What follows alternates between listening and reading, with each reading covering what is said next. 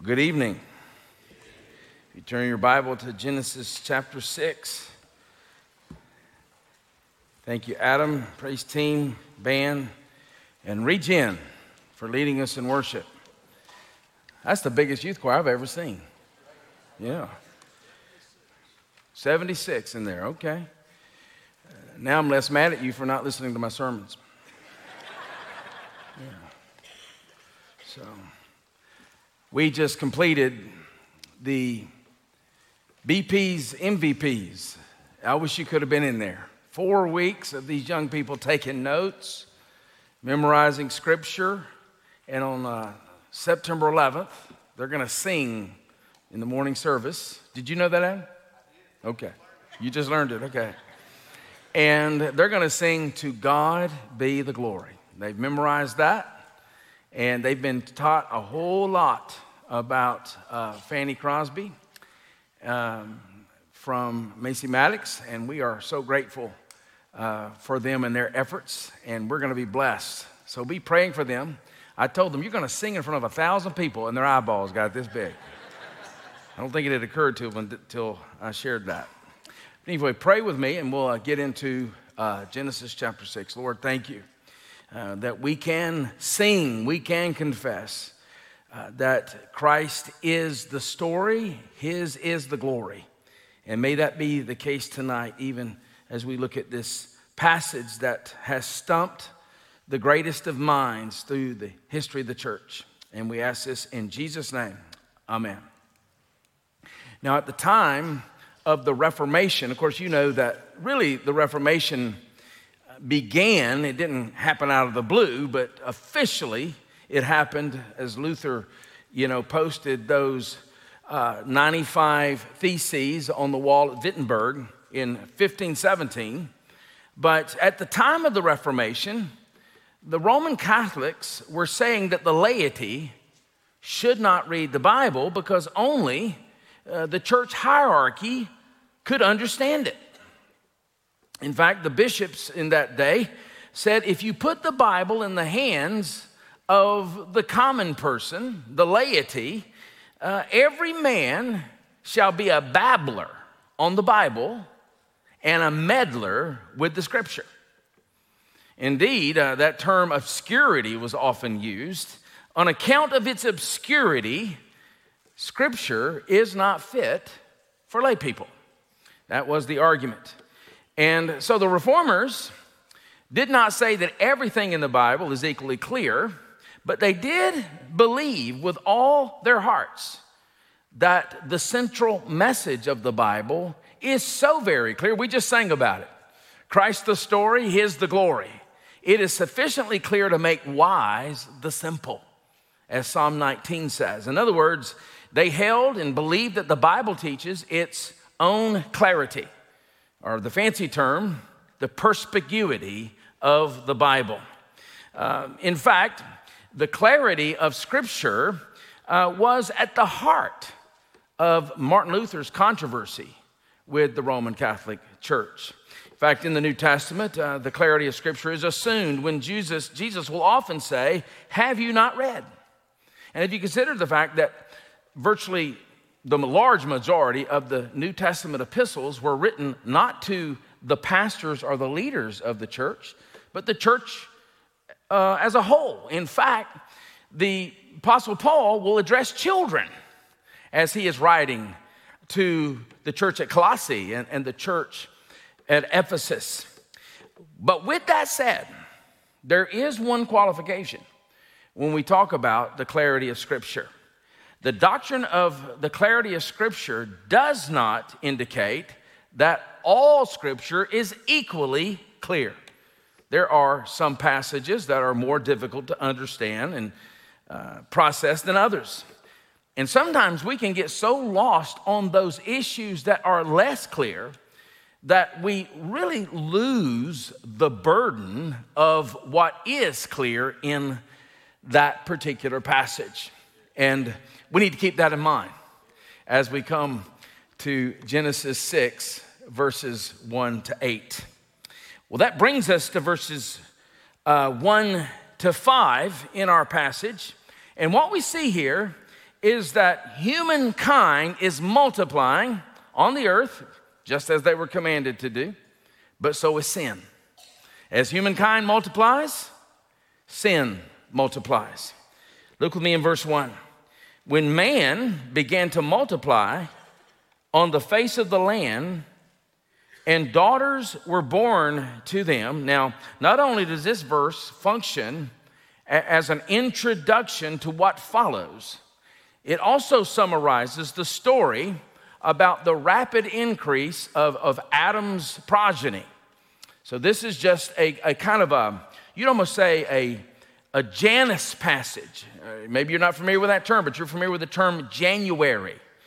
January is the month that we look back on the previous year and look forward to the upcoming year. Well, that's what a Janus passage does. It looks back, but it also looks forward. And so that's what we're seeing here in this passage. Mankind is still fulfilling God's mandate to multiply and fill the earth, but instead of reproducing godly image bearers, instead of doing that, humanity is producing sinners. Humanity is producing sin. In other words, even in the areas where God is blessing, and the multiplication of children is a blessing, right? But even in the areas where God is blessing, it becomes a stage for the intrusion of evil, all right? Well, look with me in verse 2, in one of the clearest passages in all the Bible. Just kidding. The sons of God saw that the daughters of men or man were attractive, and they took as their wives any they chose. So who are these sons of God? Who are these daughters of man? Where do they come from? They appear without fanfare. They appear without explanation. Well, let's think of the obvious first. Moses' assumption. Now, who is he writing to? He's writing to a people who have been redeemed out of Egypt, and they're making their way into the promised land. And so his assumption is that they will readily identify who he's talking about here. But if his audience knew, it's been lost to us. So all we can do is raise the possibilities of what verse 2 means, okay? While at the same time recognizing we can get at the heart of this text. We can get at the main point of this passage, even if not every verse is equally clear to us. And whatever Moses means here, we have to know it has something to do with the immediate cause of the flood. Moses is setting up why there's going to be a universal flood on the earth where God's judgment will be poured out on sinners.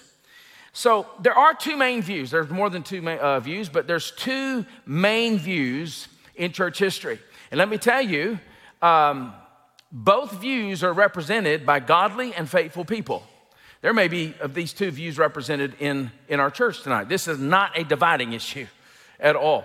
On the scale of a 1 to 3 triage, this is a 4 on the triage.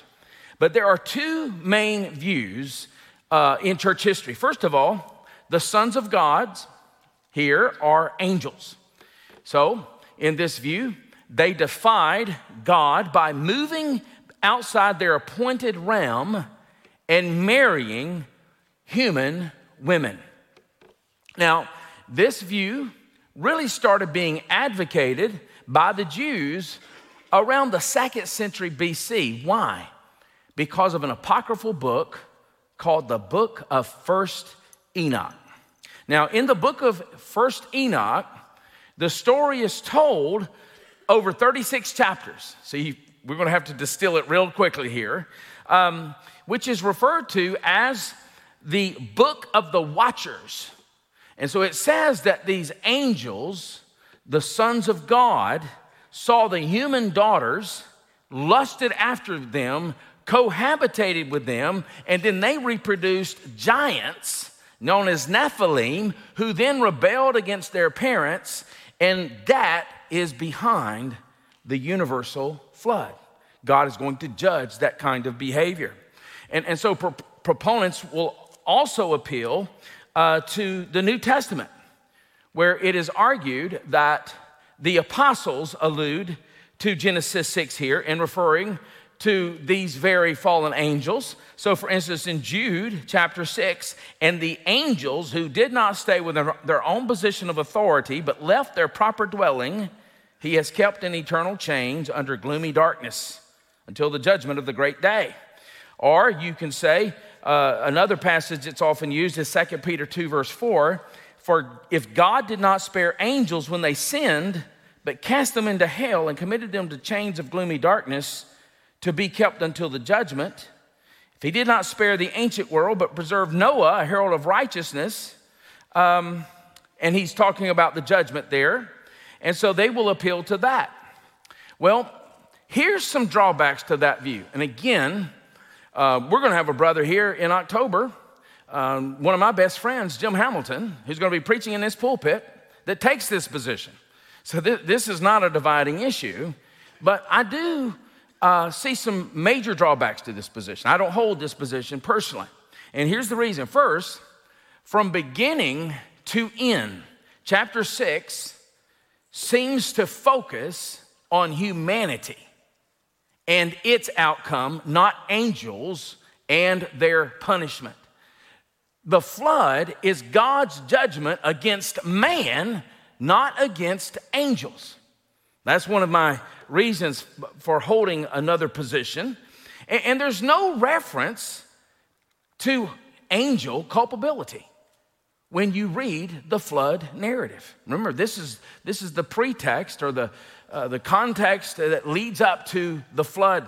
Second, there's no biblical evidence that angels can procreate. None. In fact, Jesus seems to infer the opposite when he says in Matthew 22, for in the resurrection, they neither marry nor are given in marriage, but are like angels in heaven. Now think about this. The reason I hold that position is that we were given the mandate to procreate as image bearers. We were called to be fruitful and to multiply and to fill the earth as image bearers through procreation. Angels were not given that mandate. They're not image bearers, okay?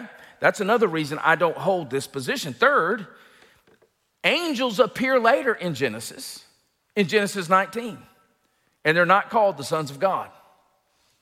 Now, they're called the sons of God in Job, but not in Moses, okay? They're called angels. They're called angels in Genesis chapter 19. Fourth, First Enoch certainly interprets this passage, like I said earlier, as angels and human daughters, but First Enoch is not a canonical book. And so why would we make the argument that it has an inerrant, infallible interpretation of a canonical book? Fifth, and finally, this context strongly stresses the heinousness of human sin. That's perhaps the strongest argument for me. In the text, it is said that God is angry with man. He's not angry with angels. Now, we certainly know that there was a realm of angels who rebelled against God, and we're not exactly sure when and how that took place, but we do know that Lucifer rebelled against God, and he carried perhaps even a third of the angels with him in that rebellion. But here's my view, the second view, and it's the view that was held by Augustine. It was the view that was held by the Reformers, and I take this view lightly. I recognize you may have an alternative view, and that is absolutely okay. The view I take is that the sons of God are, given the context, from the line of Seth, Genesis chapter 5. This is the godly line. This is the line where God is going to bring about Messiah, the sons of God, the Seth. Of course, we know Noah is in that line. And the daughters of men are from the line of Cain, Genesis chapter 4. So I think the context gives us the interpretation. Genesis chapter 4, we have the sons of the daughters of men. They're coming from the city of man, and they're cohabitating with the godly line. And I believe that to be the correct position because, again, we have seen over the last two messages, there are two lines, okay? Two lines, one being from the city of God, one from being the city of man. In fact, the flood account that we're going to get into fairly soon is actually embedded with the genealogy of Seth, okay? Because Noah comes from the line of Seth. And then we're going to trace Abraham through the line of Shem, okay? Finally, when you look at the Moses' writings, Genesis to Deuteronomy, there are numerous warnings against the intermarriage. Now, we're not talking about interracial marriage. We're talking about interfaith marriage. He's writing, remember, he's writing to people who are going into the land and they will meet the Canaanites. And he is reminding them, if you go in that land and you cohabitate with those of a different faith, you're going to apostatize. And that's exactly what happened in history. And so I think this is the first warning. This is the first warning. As he says, this is the effects when a godly man, godly woman, cohabitates, marries someone who does not believe the way you believe. And this is an important message to our young people. I don't care what he or she looks like. I don't care how successful that person might be.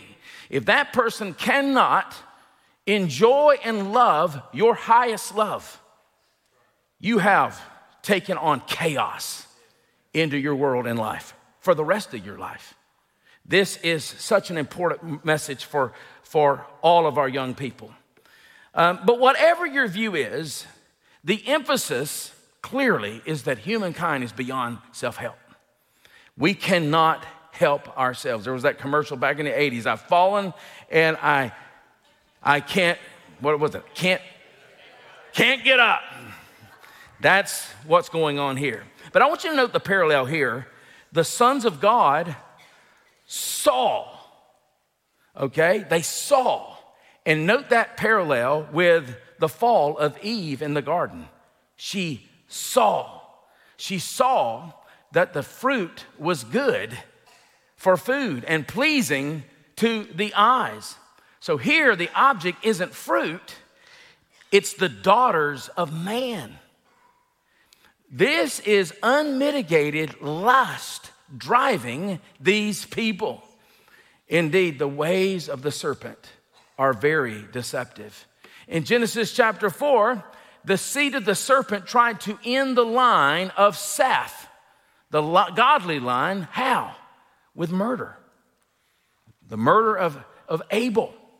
Here, he is seeking to compromise that line with unholy unions, all right? Well, notice in verse 3, then the Lord said, my spirit shall not abide in man forever, for he is flesh, his days shall be 120 years. Now, because of the sinful conduct that was produced by these mixed marriages, can you imagine the confusion of the children who are being raised in a home where mom and dad have two completely different worldviews? All right, because of that and all the chaos that results of that, God is going to pronounce a judgment. And so he promises to withdraw life from humankind and so end its sinful conduct. That's why judgment comes, to put an end to rebellion. But what does 120 years mean?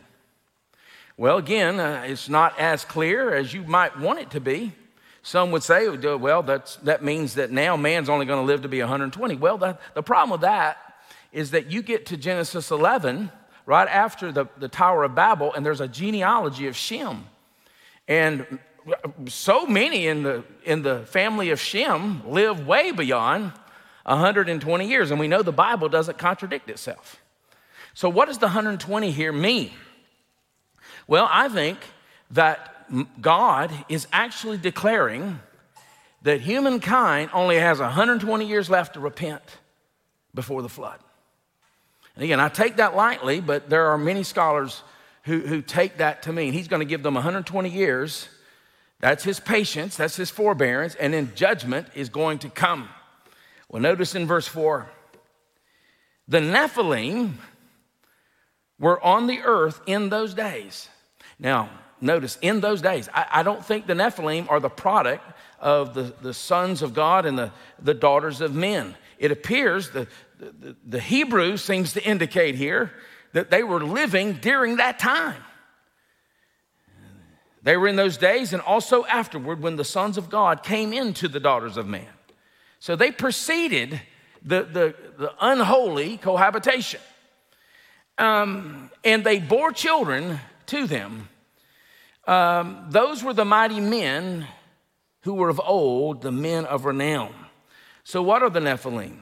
Well, in Monty's Bible, it says giants. And that fits the semantic range. That word can mean giants. And so that's a fine translation. But the fact that modern translations don't translate it, they just give you the word from the original Hebrew, tells you they are not so sure. Now, these are conservative translators. We're not talking about people who don't believe the word of God, but they're not so sure how to translate it. And so they just keep the word as it is, the Nephilim. Now, I don't believe they are the progeny of the unholy unions because it appears they were on the earth as this was taking place. They preceded that. So who are they? Well, notice the last part of verse 4. These were the mighty men who were of old, the men of renown. That's a positive statement. They may have been giants, may have been tall, but more importantly, they were men of renown. They had been on the earth, men of renown. So I take this to mean, and again, I'm taking this lightly. I don't take John 3:16 lightly. That's pretty clear, right? This is less clear. So I'm going to give you the best interpretation I can, and recognizing while the Word of God's inerrant, I'm not inerrant. I take this to mean that these were the obedient followers of Yahweh, of the Lord, trying to keep the name of the Lord alive among an increasingly wicked generation. If that's the case, I pray God raises up a generation of Nephilim here at Lakeview, as he has for many years. So in verse 3, God makes clear that humanity won't have the benefit of having that message anymore. Indeed, verse 5 records the consequence of verses 1 to 4. So verse 5. Now this is, I think, one of the most important verses in the Bible with regard to humankind's plight. Verse 5, the Lord saw that the wickedness of man was great in the earth, and that every intention of the thoughts of his heart was only evil continually. So here we're told the Lord saw.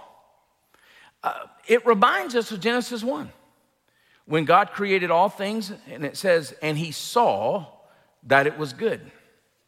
But here, what did he see? What he sees is not good. And I also think there's an intentional mimicry of the sons of God who saw the daughters of men, and they saw that the daughters of men were beautiful, but what God sees isn't beautiful. He sees wickedness. We need to learn to see as God sees. How lightly we take our sin. But God does not take our sin lightly at all. Now, I want you to note the depravity that's communicated. If you were going to explain the doctrine of pervasive pravity from one verse of the Bible, you'd be hard-pressed to find a more comprehensive verse than Genesis 6, verse 5. First of all, I want you to note the intensity. And I get the descriptions here from John Murray, a great theologian. So this is not original with me, this description. But notice the intensity of the sin. The wickedness of man was great in the earth. So there's an intensity to this sin. But notice there is the wickedness or the inwardness of this sin. It's not just outward behavior, okay? The intention of the thoughts of his heart. The intention of the thoughts of his heart. There was a movement recently that says if you have perverse sexual desire, it's not a sin unless you act on it. Well, that just goes in complete conflict with what Moses writes here. He's indicting the inwardness of the sin, the intention of the thoughts of his heart. There's also the totality of this sin. Notice every thought, every thought.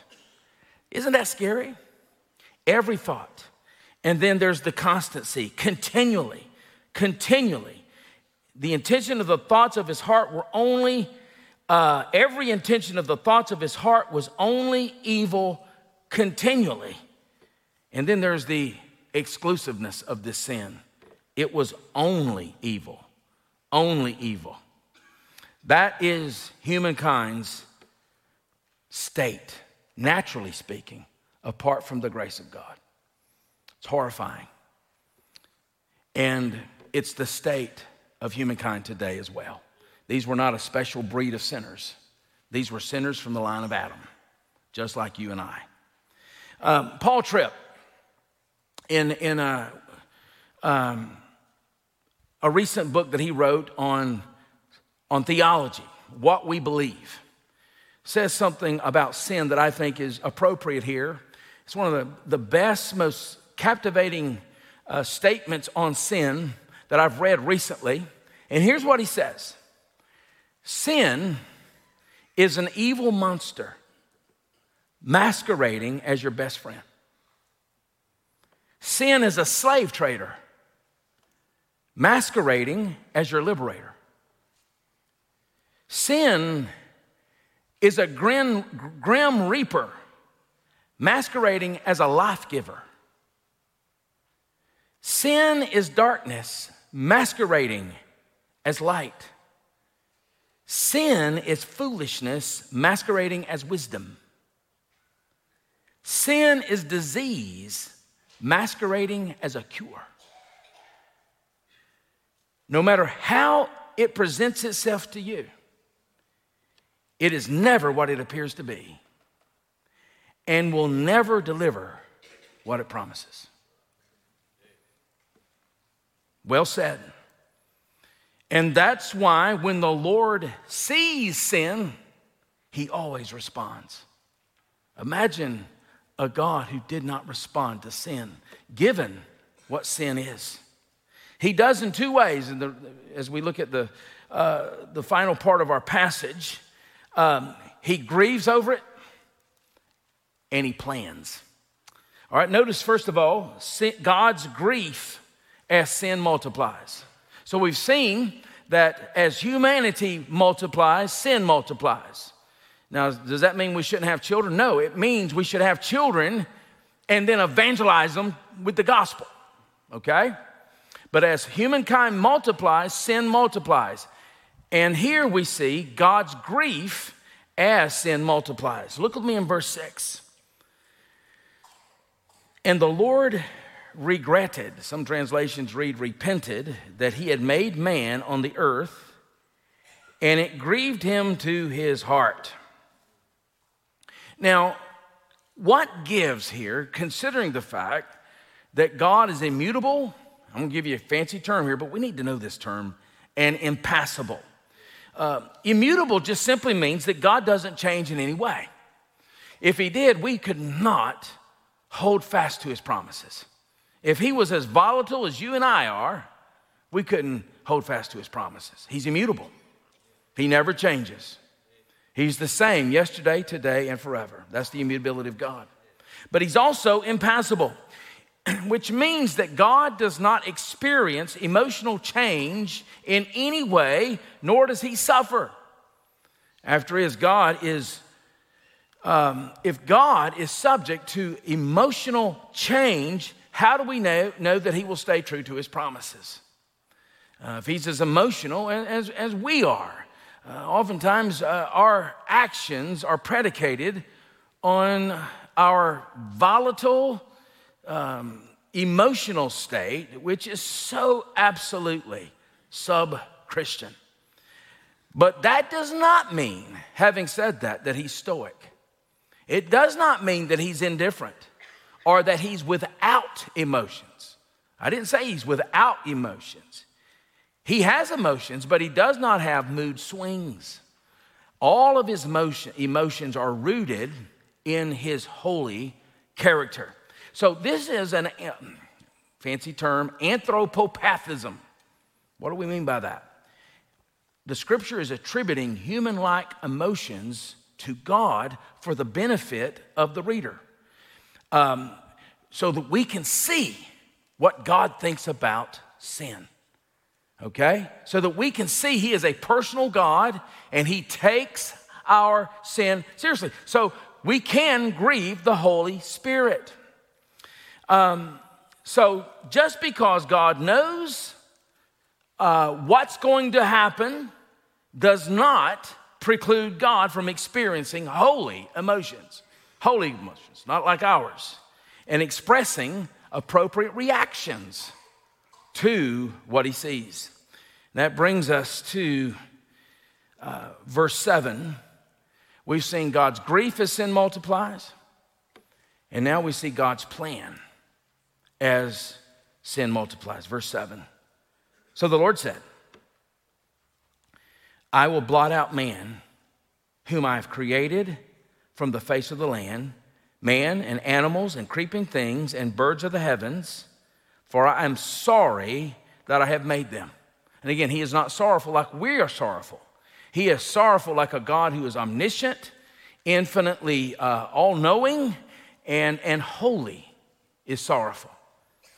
But this verb here is literally blot out. What does that mean? It means a complete removal of something.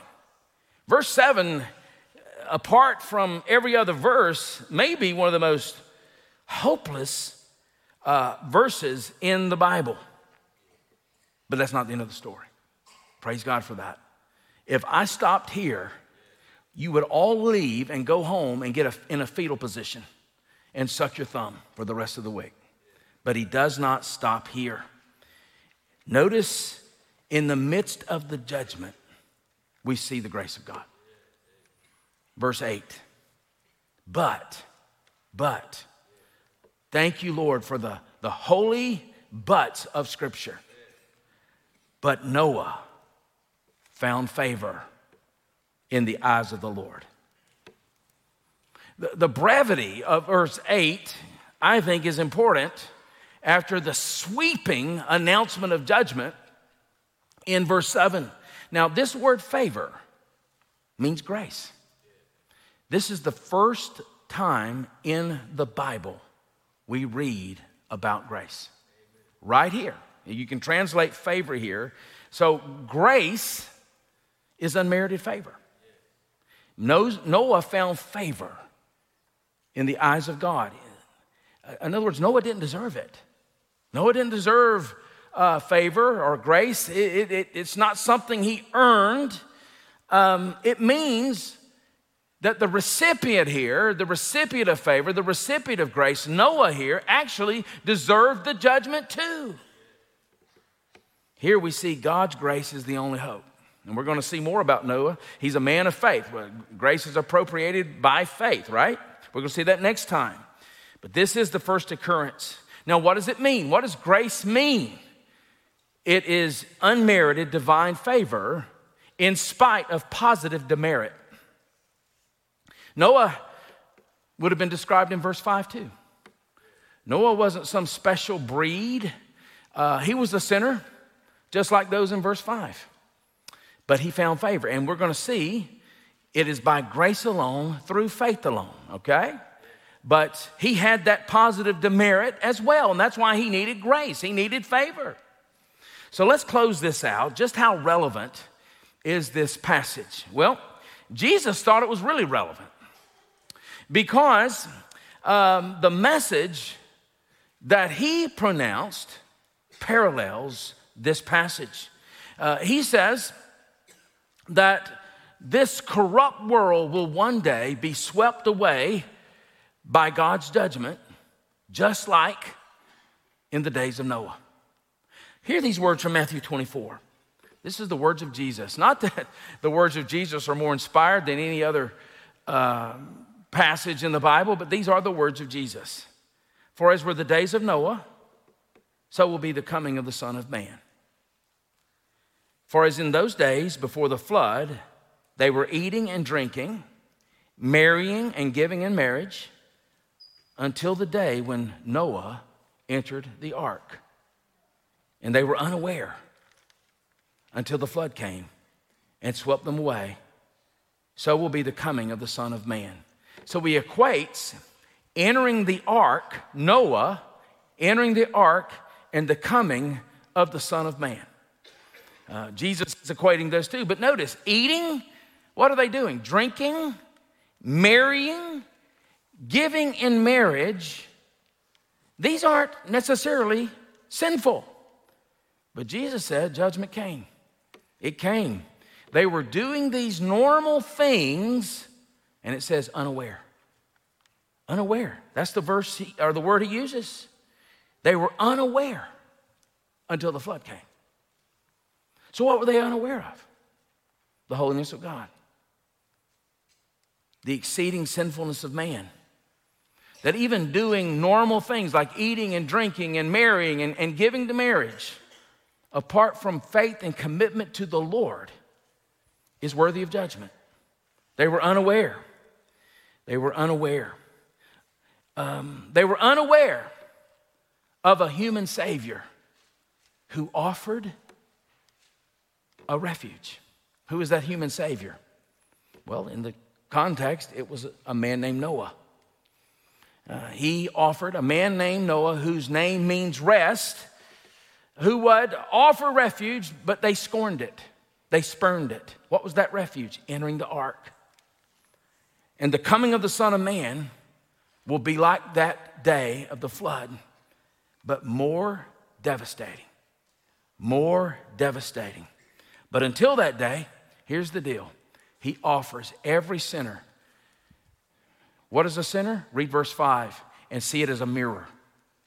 He offers every person described in verse 5. That's you and me. He offers every sinner Noah. That is, he offers us rest. He offers us rest if we turn from our sin.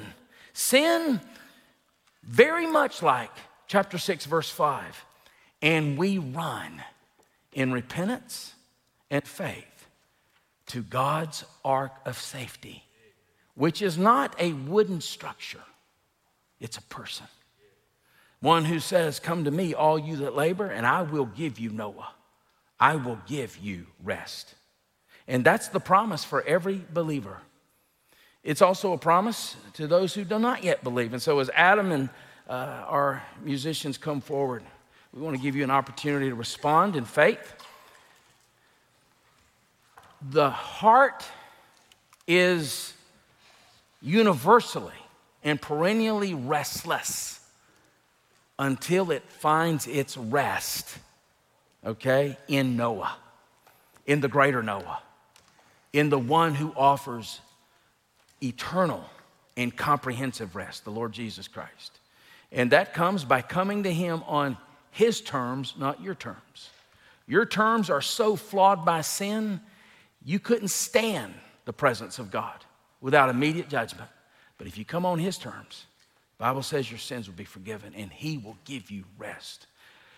Won't you respond to that as we stand and as we sing? Thanks for worshiping with us today.